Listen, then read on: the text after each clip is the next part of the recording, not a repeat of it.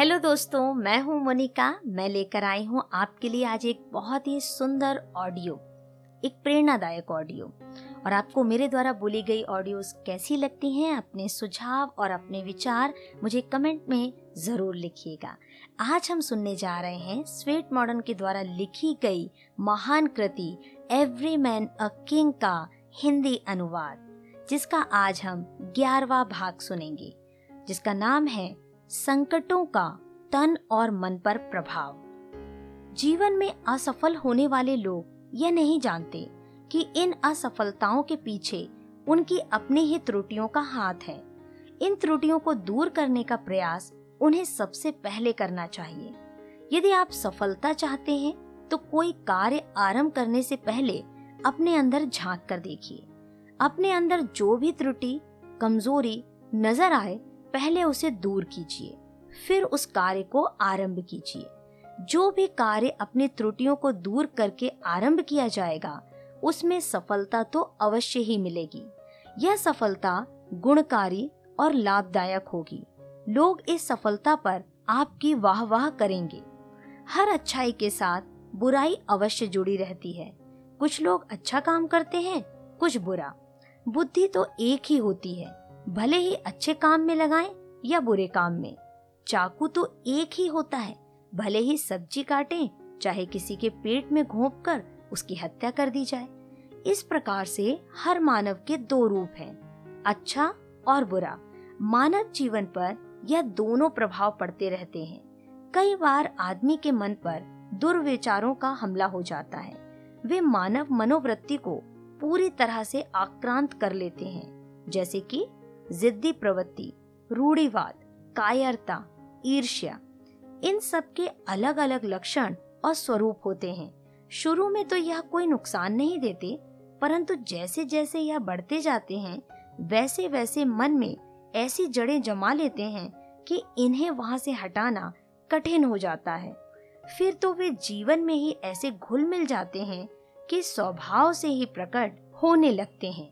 सबसे कठिन पाठ जो हमें सबसे पहले पढ़ना चाहिए, वह यह है कि हम अपने शरीर का निर्माण कैसे कर सकते हैं। जैसे हमारे विचार होते हैं, यही है इस प्रश्न का उत्तर। अब हमें इस विषय में गंभीरता से सोचते हुए यह निर्णय करना होगा कि इन विचारों को अपने पास जगह मत दो। कोई भी बुरा विचार आपके निकट आता है, उसे भगा दो। इसके स्थान पर अच्छे विचारों का स्वागत करो। अच्छे विचारों से ही आपका मन अच्छा होगा। जिस प्रकार से आप हर रोज अपने घर की सफ़ाई करते हो, उसी प्रकार से हर रोज अपने मन की सफ़ाई भी करनी चाहिए। यदि कूड़ा साफ़ हो जाएगा तो मन साफ़ हो जाएगा। साफ़ मन ही तो शांति का प्रतीक है।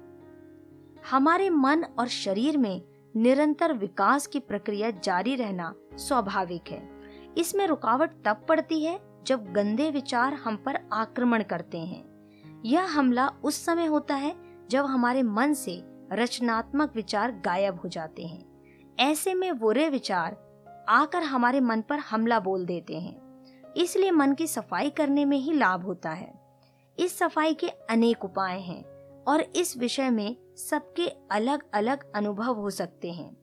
हम देखते हैं कि कई बार हमारे मन में दुख की छाया, निराशा की छाया आश्चर्यजनक ढंग से गायब हो जाती है। दुख के बादल छंट जाते हैं और खुशी की धूप चारों ओर फैल जाती है। कई बार हम उत्साहहीन और निराश हो जाते हैं। फिर अचानक ही कोई शुभ समाचार आ जाता है और उसे सुनते ही हमारा मन खुशी से नाच उठता है। या फिर कोई ऐसा मित्र मिलने आ जाता है जो बहुत ही खुश मिजाज और खुले दिल का हो। हमें हंसा हंसा कर पागल कर देता है। या फिर हमें विदेश यात्रा का निमंत्रण मिल जाता है जिससे हमारे मन में खुशियाँ ही खुशियाँ भर जाती हैं। ऐसे वातावरण में हमारे दुख पर सुख का लेप चढ़ जाता है। हमारे जख्म भर जाते हैं। हम सारे दुख भूलकर सुखी हो जाते हैं। कुछ लोगों का यह विचार होता है कि मन बाहरी प्रभावों को ग्रहण करने में असमर्थ होता है और इसकी स्थिति में विशेष परिवर्तन नहीं किया जा सकता। इसकी खुशी हँसी की सीमाओं का निर्माण वंश या भाग्य द्वारा होता है, परंतु यह विचार सिरे से गलत है। हमारे सामने ऐसे हज़ारों उदाहरण हैं, जब लोगों की मनोवृत्ति में आमूल चूल परिवर्तन हुए, उनके मस्तिष्क के एक भाग में पूरी क्रांति होती देखी गई। बहुत से लोग, जो जन्म से ही मानसिक शक्तियों से वंचित थे, किंतु प्रयत्नों द्वारा उनमें भारी परिवर्तन आ गया। उनका कमज़ोर व्यक्तित्व प्रबल व्यक्तित्व में बदल गया। साहस का ही उदाहरण लीजिए। बहुत से अत्यंत सफल लोग पहले इस गुण से वंचित थे। खतरा था उनका समस्त भविष्य अंधेरों में डूब जाएगा। किंतु माता पिता और गुरु की शिक्षा का उन पर ऐसा प्रभाव हुआ कि उनके जीवन की धारा ही बदल गई। इससे यह पता चलता है कि इंसान उपदेश या शिक्षा प्राप्त करके और निरंतर अभ्यास से अपने विचारों में क्रांति ला सकता है। गुरु पहले दुर्बल व्यक्ति में आत्मविश्वास की भावना पैदा करता है। फिर बार बार साहस के उदाहरण देकर उसे साहस करने के सुझाव देता है। वह इतिहास के वीर पुरुषों का जीवन उनके सामने रखता है, जिससे उसके मन में बसा हुआ डर, बुजदिली, चिंता दूर होकर आत्मविश्वास पैदा हो जाए। धीरे धीरे उसका मन परिवर्तित होने लगता है। वह फिर निर्माण की ओर ध्यान देने लगता है। उसके मन में साहस के भाव पैदा होने लगते हैं। उसके मन से बुजदिली और भय भाग जाते हैं। वह शेर की भांति निडर होकर काम करने लगता है। जब आप डर, संदेह, निराशा की हालत में हो, तब आप कोई भी ठीक निर्णय नहीं कर सकते। उचित और ठोस निर्णय उसी हालत में संभव हो सकता है जब मानव मस्तिष्क ठीक हालात में हो। वह क्रोध, निराशा, डर और चिंता के बादलों में घिरा अंधेरे में ना डूबा हो। भय और चिंता में डूबा निराश मन कभी कोई ठीक निर्णय नहीं कर सकता। इसलिए ऐसे हालात में कोई महत्वपूर्ण निर्णय नहीं करना चाहिए। यदि इंसान ठीक शिक्षा पाकर मन को अभ्यास कराए तो वह क्रोध, निराशा, चिंता और डर से मुक्त हो जाएगा। उसे खुशी प्राप्त हो सकती है। खुशी, आशा, उत्साह और जागृति, इन भावनाओं के पैदा होते ही मन का अंधेरा दूर हो जाता है। इसलिए भावनाओं को अपने से दूर ना होने दें। सभ्यता की हर नई ज़रूरत मानव मस्तिष्क को नए काम करने की चुनौती देती है। जिस प्रकार जानवर और मनुष्यों के शरीरों में जलवायु और उनके वंश रक्षा के उद्देश्य से, समय की आवश्यकताओं के हिसाब से उनमें निरंतर सुधार होता गया है। उसी प्रकार, आज के युग की आवश्यकताओं को सामने रखकर मनुष्य को अपने मस्तिष्क में सुधार करना होगा। मस्तिष्क पर जिन कामों के बारे में सोचने का बोझ पड़ता है, उसके हिसाब से ही वह अपने में परिवर्तन कर लेता है। यह एक अच्छी आदत है। जो प्राणी को सफलता की ओर ले जाती है। प्राध्यापक ने कुत्तों पर कुछ मस्तिष्क परीक्षण किए थे। एक ही आयु और एक ही नस्ल के कुत्तों को लेकर उसने उनके भिन्न भिन्न मस्तिष्क सेलों का वैज्ञानिक प्रक्रियाओं द्वारा विकास किया। कुछ मस्तिष्क सेलों को तो उसने पूरी तरह से विकसित किया, तथा मस्तिष्क सेल्स पूर्ण और निष्क्रिय रहने दिए। जिनसे उनका विकास न हो सका। मस्तिष्क, जो सेल्स रंगों की पहचान को अनुशासित करते हैं, वे उन कुत्तों में इतने विकसित हो गए थे कि वे लाल, हरा आदि सात रंगों में चमक रहे थे।